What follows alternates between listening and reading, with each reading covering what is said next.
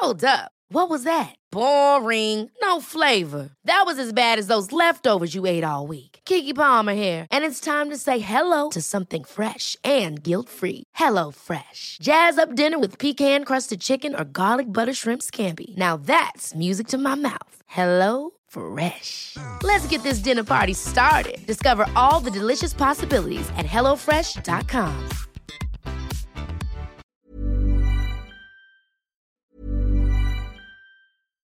If you're looking for plump lips that last, you need to know about Juvederm lip fillers. With Juvederm Volbella XC and Juvederm Ultra XC, your lip look, whether it's subtle or bold, can last up to 1 full year with optimal treatment and no additional maintenance. Find a licensed specialist and see if it's right for you at Juvederm.com today. That's Juvederm.com. Add fullness to lips in adults over 21 with Juvederm Volbella XC or Juvederm Ultra XC. Do not use if you have severe allergies or a history of severe allergic reactions, or if you're allergic to lidocaine or the proteins used in Juvederm. Tell your doctor if you have a history of scarring or taking medicines that decrease the body's immune response or that can prolong bleeding. Common side effects include injection site redness, swelling, pain, tenderness, firmness, lumps, bumps, bruising, discoloration, or itching. As with all fillers, there's a rare risk of unintentional injection into a blood vessel, which can cause vision abnormalities, blindness, stroke, temporary scabs, or scarring. For full, important safety information, visit Juvederm.com.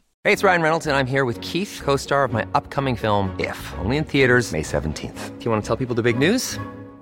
All right, I'll do it. Sign up now and you'll get unlimited for $15 a month and 6 months of Paramount Plus Essential Plan on us. MintMobile.com/switch. Upfront payment of $45 equivalent to $15 per month. Unlimited over 40 gigabytes per month. Face lower speeds. Videos at 480p. Active Mint customers by 531.24 get 6 months of Paramount Plus Essential Plan. Auto renews after 6 months. Offer ends May 31st, 2024. Separate Paramount Plus registration required. Terms and conditions apply if rated PG. Before we begin, I've got some big news.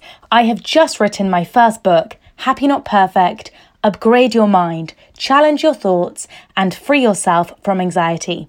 The book will teach you my easy flex method for more flexible thoughts that will help change your thinking to transform your life. You'll read about my own journey from stress, low self-esteem and negativity, and how I was able to turn it around by learning how my mind worked from world-leading experts like my podcast guests and understanding what would help my mind work better for me. If you've enjoyed my show, please pre-order the book in the link in the show notes. I can't wait for you to read it and start practicing a flexible mindset. A lot of the sex that actually happens is not with the objective to have babies, but it's to have pleasure together. And because the way that society has represented sex in a very heteronormative way, penetration-centric way, performance-based way, that has been sex education. Like, sex education has been either how do you prevent unwanted pregnancy, how do you have babies if you want to, and how do you not catch STDs when you engage sexually with someone. But it doesn't cover how do you actually make it the wonderful human experience it can be.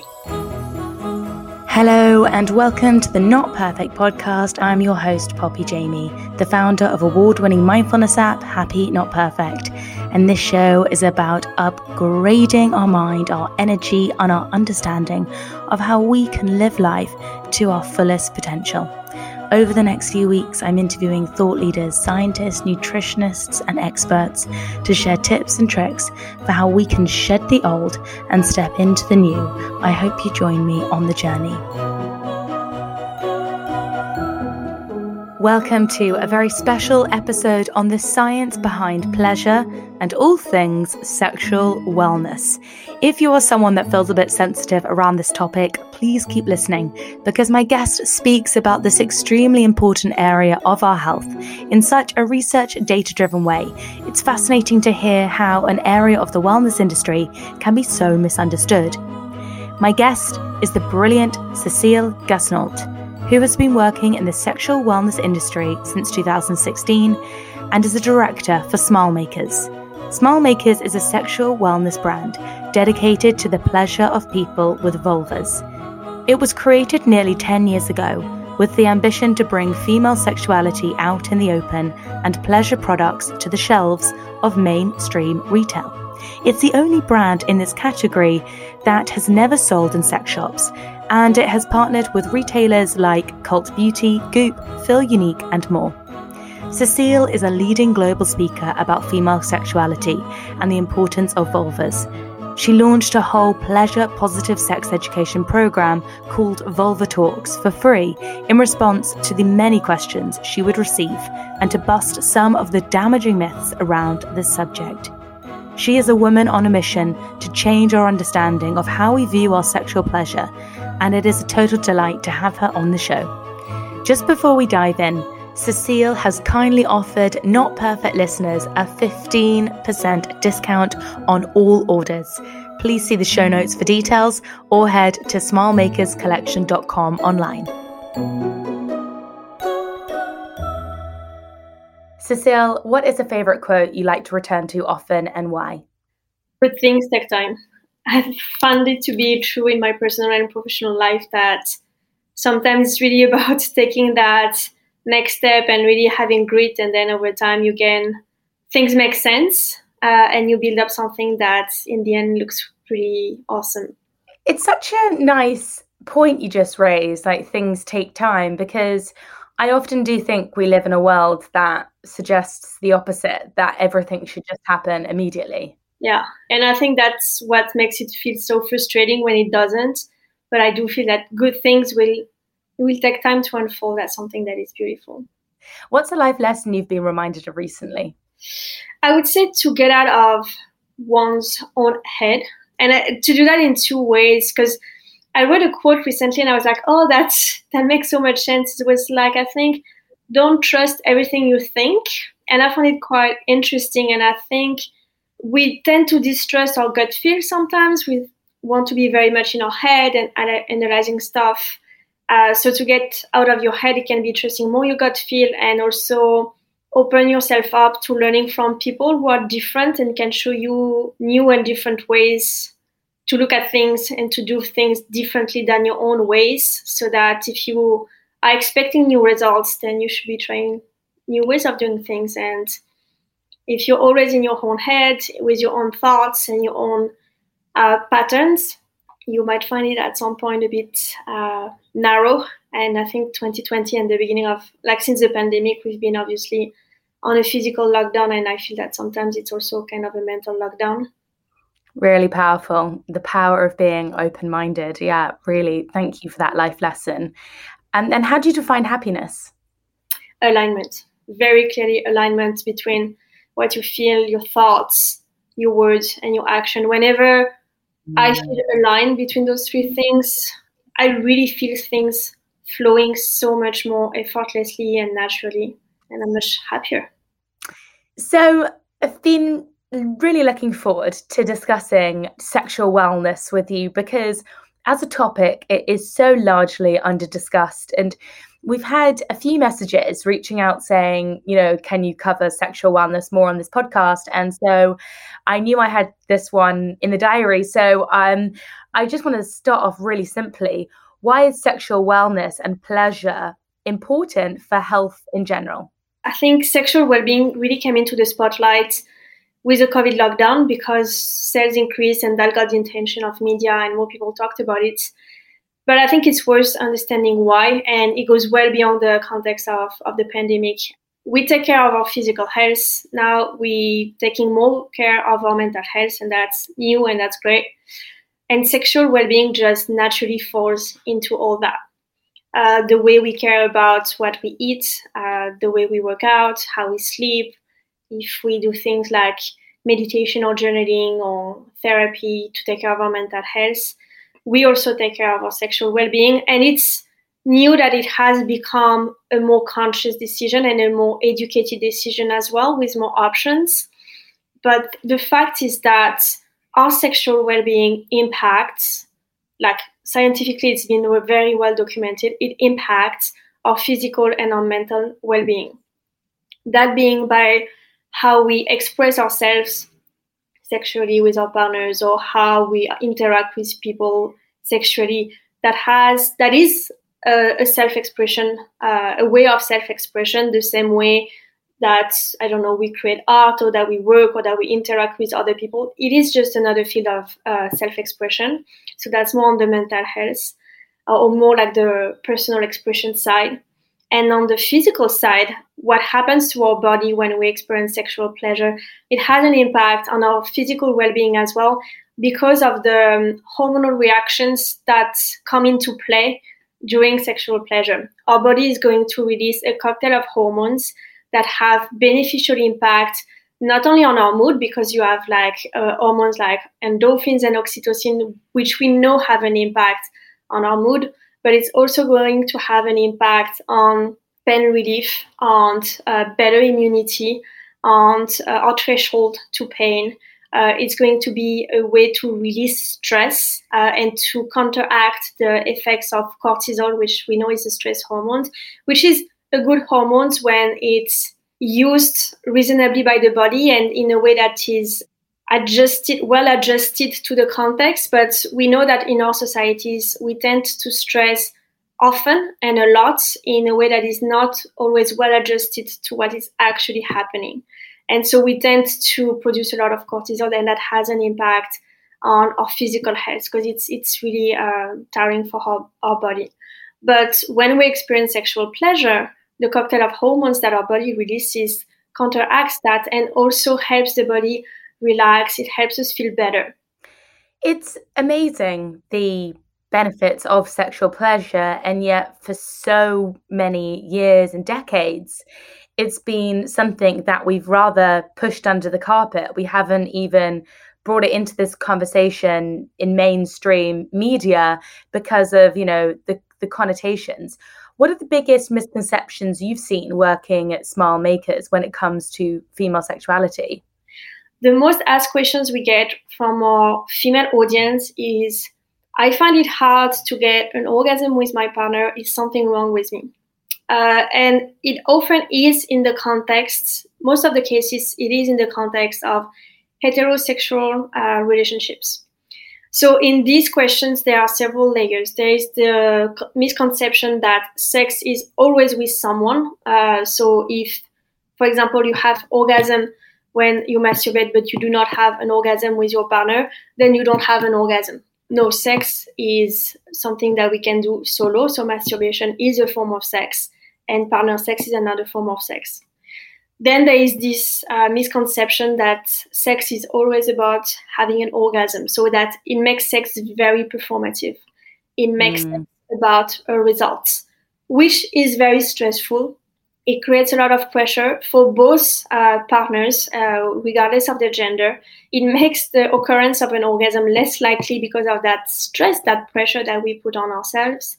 And it kind of disregards the question of pleasure and enjoyment and really being in the moment. Instead of being in the moment of what you are actually feeling now, you're going to be focused about when am I reaching an orgasm. So you're already thinking about what's going to happen in 15 minutes.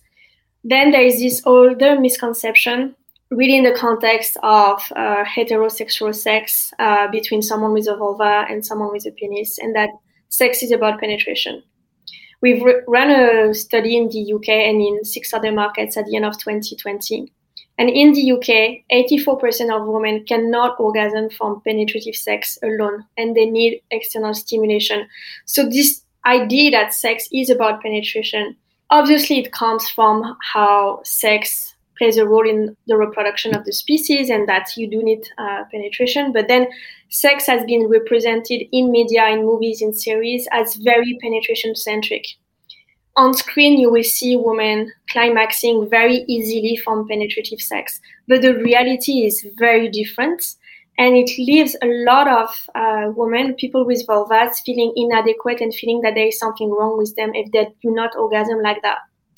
And then I would say another misconception that we often see is that pleasure is only a matter of physical stimulation, and especially with vibrator, that they would be like, you put a vibrator somewhere and you should have an orgasm very instantly. And no, the brain is our biggest sexual organ. It plays a very important role in how we are going to experience pleasure. And it needs to be taking into account like our thoughts matter during our sexual experiences. And that goes back to what I was saying earlier about being present, like bringing your brain into the moment and stimulating it the same way that you would stimulate erogenous zones. It is absolutely fascinating how something that is so natural to the human body, the human species, can be so misunderstood. Where do you think these misconceptions did come from in the first place? Obviously, there's a big layer of social constructs, and a lot of it makes sense historically, again, because of the role of sex in reproduction for the species. Like, we did need people to have penetrative sex in order to have children and in order to reproduce. So historically, like, there is this notion that sex has to lead to having babies and therefore has to be penetrative. And over time, there has been this growing stigma about talking about pleasure and therefore acknowledging the fact that a lot of the sex that actually happens is not meant for reproduction. Most of the sex that they have is not with the objective to have babies, but it's to have pleasure together. And that's something we are not educated on. And because the way that society has represented sex in a very heteronormative way, penetration-centric way, performance-based way, that has been sex education. Like, sex education has been either how do you prevent unwanted pregnancy? How do you have babies if you want to? And how do you not catch STDs when you engage sexually with someone? But it doesn't cover how do you actually make it the wonderful human experience it can be. So for that topic, we've turned to what we see in media and what we see in porn. And there it's obviously often very offensive to people with vulvas. It's very performance-based. I think it comes a lot from social construct and the way that sex education hasn't opened up, like the way it has been conducted so far has not actually acknowledged the reality of human sexuality, what it actually is for people who have different gender expressions, different sexual expressions, different ways of experiencing pleasure, different preferences. And sex education has been very... I would say narrow-minded in the representation of sex, instead of saying, okay, there are different ways that people experience their sexualities. Some people are going to have very high sex drive. Some people are going to have lower sex drive. Your sexuality is going to change over time because your body is going to go through hormonal changes. And you should be made aware of that the same way that you are educated about how your body functions. You should also be educated about how your body is going to change over time and how it's going to impact your sexual well-being as well. So you talk about the hormonal changes and sexual desire, I guess. What is that relationship, and what has been the most useful thing for you to learn about your hormonal changes and how this affects like your desire for sex? I would say that the most interesting thing I learned when it comes to hormonal changes and sex drive actually relates not to sexual hormones, but to the stress hormones, and how cortisol can have and stress can have a negative impact on our sex drive, basically because cortisol and progesterone, they kind of compete for the same molecules for their synthesis. So when you get very stressed, cortisol is going to kind of like win that battle and take more of that molecule, and there's going to be a bit less left for progesterone and hormones that play a role in your sex drive. And then when it comes to life moments, then it will be more about how hormonal changes that you go through during, for example, pregnancy and childbirth, they are going to impact not only your sex drive, but the sensations as well. You might get more sensitive at first and then feel sensation a bit differently. And during menopause, you have a lot of hormonal changes that are going to impact the blood flow and the nerve system in the genital area and around the pelvic area. And that is going to have an impact on the sensations that you have when you are being sexually stimulated.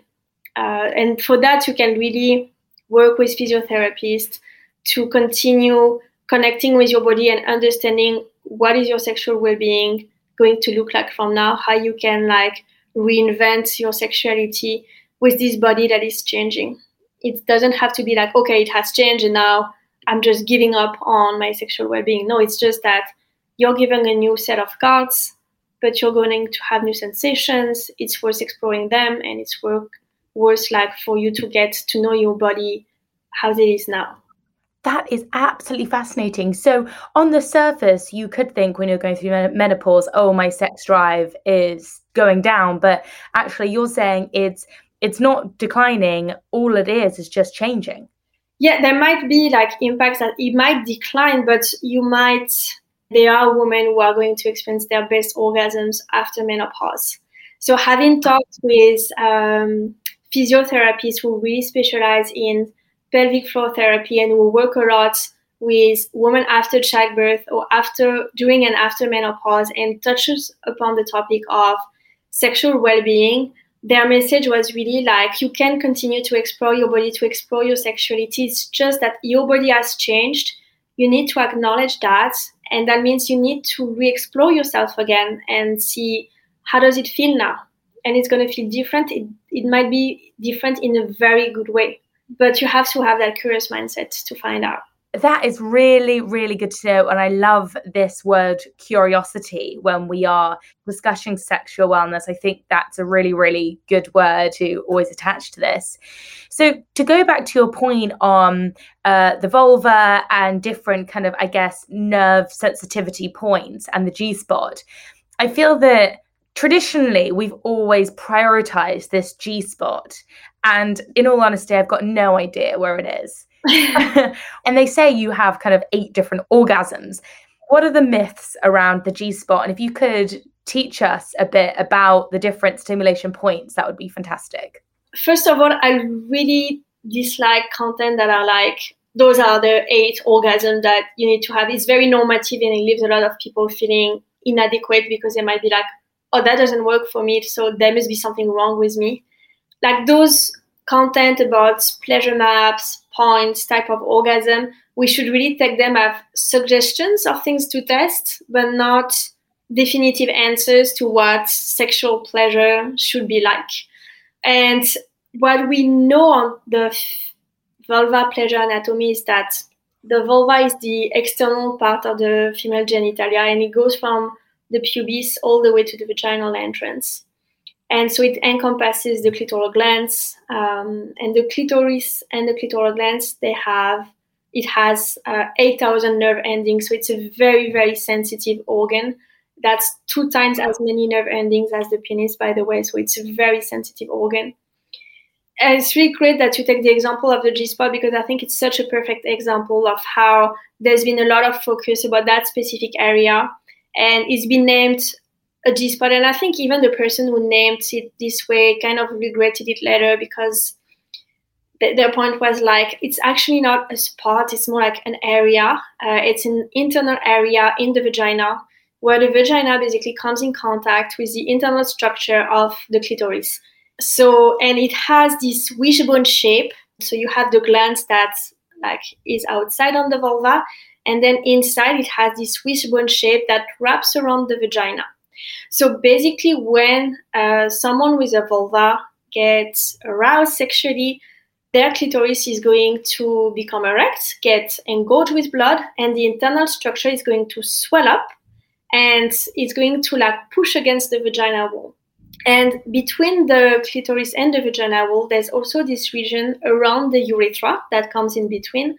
And there's a spongy body of tissue called the urethral sponge. And in the urethral sponge, you have glands that are called the skin glands that can ejaculate a fluid. And that's what we call female ejaculation. So it's a very sensitive zone as well.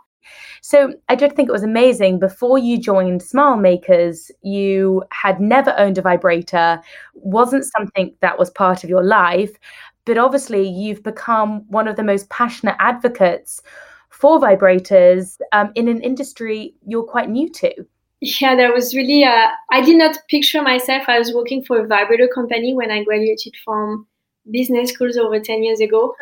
But really what drew me into this adventure was the mission of the brand. So the way it was presented to me and the way it really is on a daily basis is, how do we normalize the conversation around female pleasure? And it was really encapsulated in two things. First, we want to bring vibrators to mainstream retail. Like, the message that the founders gave me, like, we only want to sell in shops where every person with a vulva feel comfortable shopping, beauty store, fashion store, department stores, pharmacies.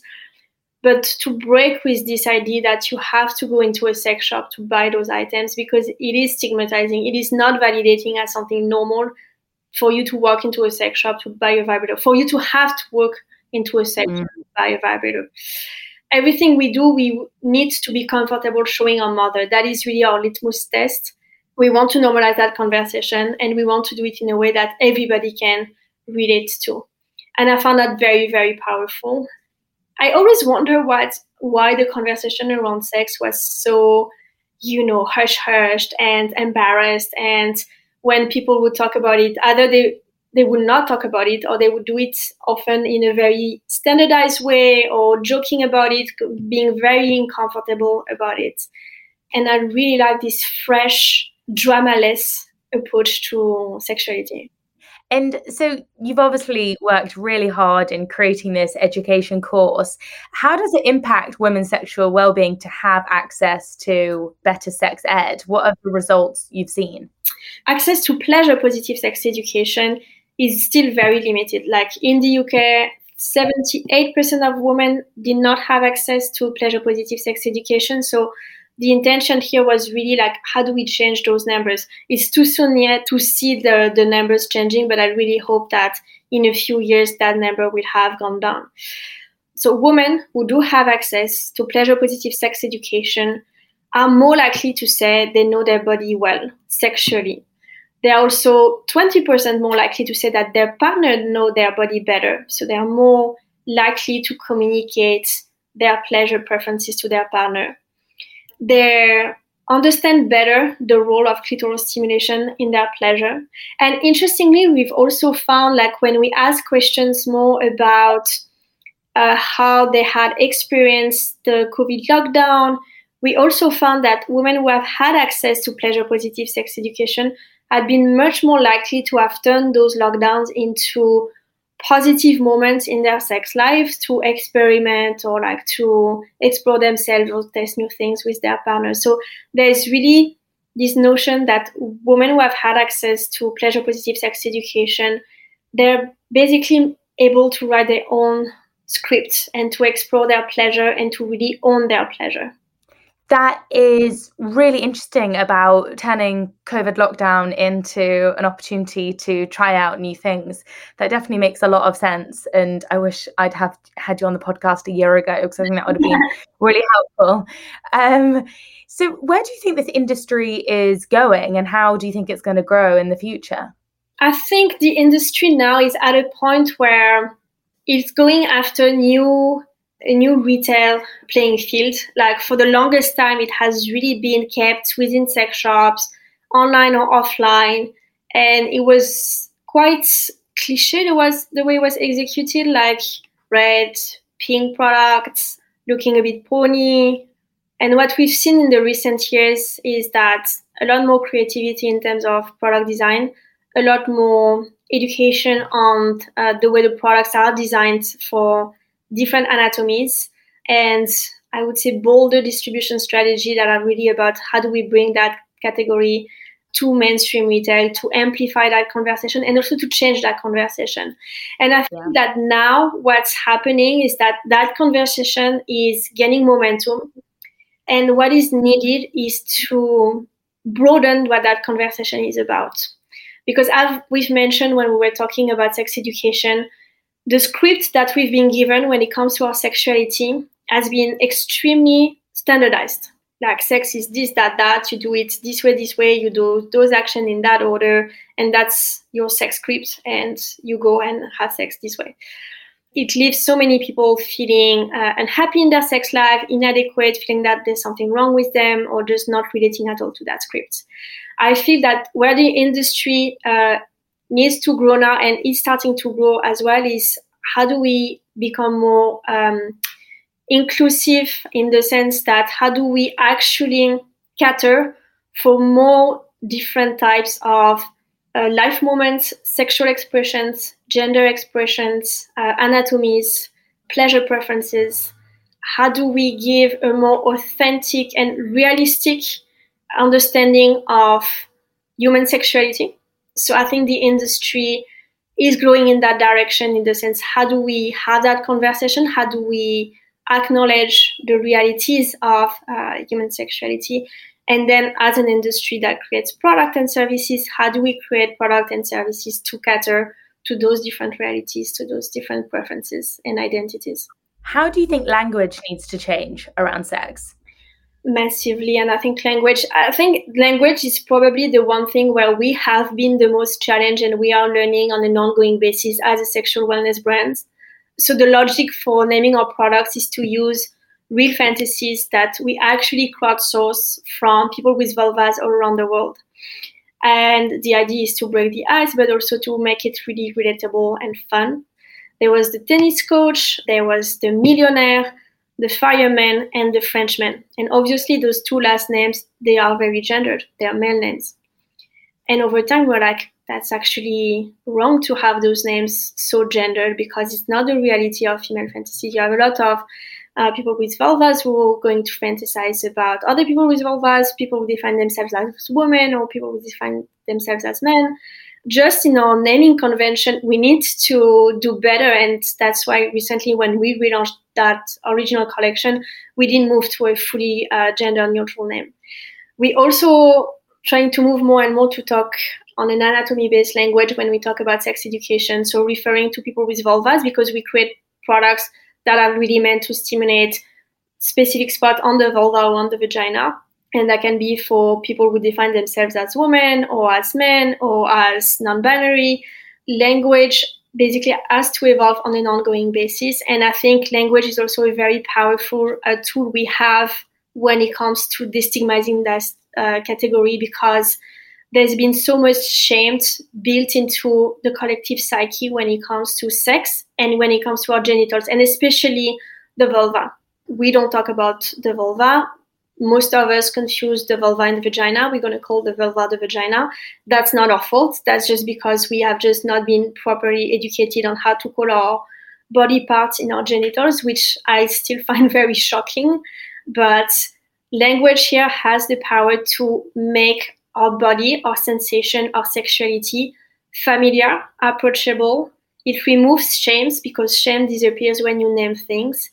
And it really takes the drama out of sex, and to say, no, that's just another area of our lives, the same way, again, than what we eat, how we work out, how we sleep. And we use names for those parts of our lives that are, I would say, normal. Either they're scientific or they're familiar names. But when it comes to sex, language is always a very complicated topic. So I'd love to hear about your products. What would you say is the best seller in terms of it's the product that everyone just seems to love? And what was that designing process or product formulation process like? Actually, on the bestseller, it's a very interesting story, because up until the summer of 2017 on our website, we had our product pages with our products, and we didn't have very specific guidance about how to choose a vibrator for yourself. And at the time, our best sellers, there were penetrative products. So it was the tennis coach, which is a G-spot vibrator, and at the time, the millionaire, which is like a very classic shape vibrator that is meant for vagina stimulation. It can be used on the vulva as well, but it's clearly a penetrative product. And then in the summer of 2017, we put on a quiz on our website that basically is going to ask you, if you masturbate, how do you prefer to masturbate? What do you prefer when you are with your partner? What type of stimulation do you enjoy the most? What are you looking for? And we based our recommendation on those answers to say, okay, then we think the best pick among our collection is going to be this product or that product. And after we implemented that quiz, we saw our external product sales rise and actually beat internal product sales. And the bestseller became the Fireman, which is now the Firefighter. So it's a vibrator that is shaped like a flame and that stimulates the clitoral glands on the vulva and the labia around. So it basically provides a broad stimulation on and around the clitoris, and that's because that's a very popular pleasure technique for people with vulvas. That is so interesting how education completely changed people's purchasing habits. Yeah. And lastly, because this is one of the questions that we got emailed in, what is actually happening during an orgasm? Is it basically nerve stimulation? That's it. So an orgasm, very scientifically, our body goes through a whole response cycle during sex, and it's really called the sexual response cycle, and it has been documented by Dr. Master and Johnson, so the Masters of Sex that you have on Netflix. And basically it starts with excitement, which is really like arousal, when our body starts to react to stimuli, which can be physical and mental, and that are going to basically awake us sexually, and that's going to make our heart beat faster, pupil dilates, we're breathing faster and more intense, with more intensity. That's excitement. Then there's this phase called plateau, where basically pleasure and excitement is building up, like it's really like accumulating. And then comes orgasm, which is really the most climatic phase of the sexual response cycle, and it's also the shortest. Muscles throughout our body, including the vaginal muscle, involuntarily contract, like, and there's really this release of endorphin and this release of energy that happens. It can feel like an explosion of sensation, but it can also feel like much more tame. It really depends, like it's not always like in the movies. And it's like there is this, all those muscle contractions that are at play, and that can vary in intensity. And then after the orgasm, our body goes through something called resolution, which is when it returns to its normal state, as when before we were aroused. And it will happen regardless of not we've had an orgasm, because it can happen after plateau if we don't have an orgasm. It's basically back to normal. Cecile, this has just been so educational and also liberating, a subject that for so long has been put behind closed doors, and you speak so eloquently on the topic. So thank you so much for being such a informative guest today. And where can we find SmileMakers? I'm sure everybody listening here will definitely want the firefighter. So where can we find you to ask questions, and where can we find SmileMakers? So SmileMakers, you can find us on our website, smilemakerscollection.com. And I would invite you to follow us on Instagram, because basically every day we're going to share some tips or some educational facts, and that's at SmileMakers Collection. And if I can just add like one final note, like really the whole message that we have with the sex education program and even the vibrators, but the whole message of the brand that I want to convey is have that curiosity to write your own sex scripts. Don't take the one you've been given for granted. If you really want to like unlock fully your pleasure potential, take the time to explore and write your own script for that. What a great note to finish on. Write your own sex narrative. That is brilliant. Well, much easier to do it when we have the education to do it. Yeah. So I will put those links in the show notes. And do you ship worldwide? We do, except in countries where vibrators are illegal. There are still some of them, but otherwise we ship worldwide. Which countries is this still illegal? I don't have the whole list in my head, but for example, I know like in Dubai, or we have many people from the United Arab Emirates contacting us like, do you ship in Doha? Do you ship in Dubai? And we're like, no, it's not going to go through, so we don't. Not yet, anyway. Not hopefully yet. Soon not we yet. Can free the vulva. Exactly. Thank you so much, Cecile. This is brilliant. My pleasure, Pauline. Thank you for listening. It would be a huge support if you wouldn't mind rating, subscribing, and sharing this podcast. I also would love to hear from you, so please find me at Poppy Jamie on Instagram, DM me, and I would love to hear your thoughts on any of the topics that we discuss. Download Happy Not Perfect, my app that's designed to boost your mood and help you sleep and give you mindfulness in less than 5 minutes. It's packed full of science-backed tools and rituals to give your mind the care it needs. Sending lots of love and energy. See you next time.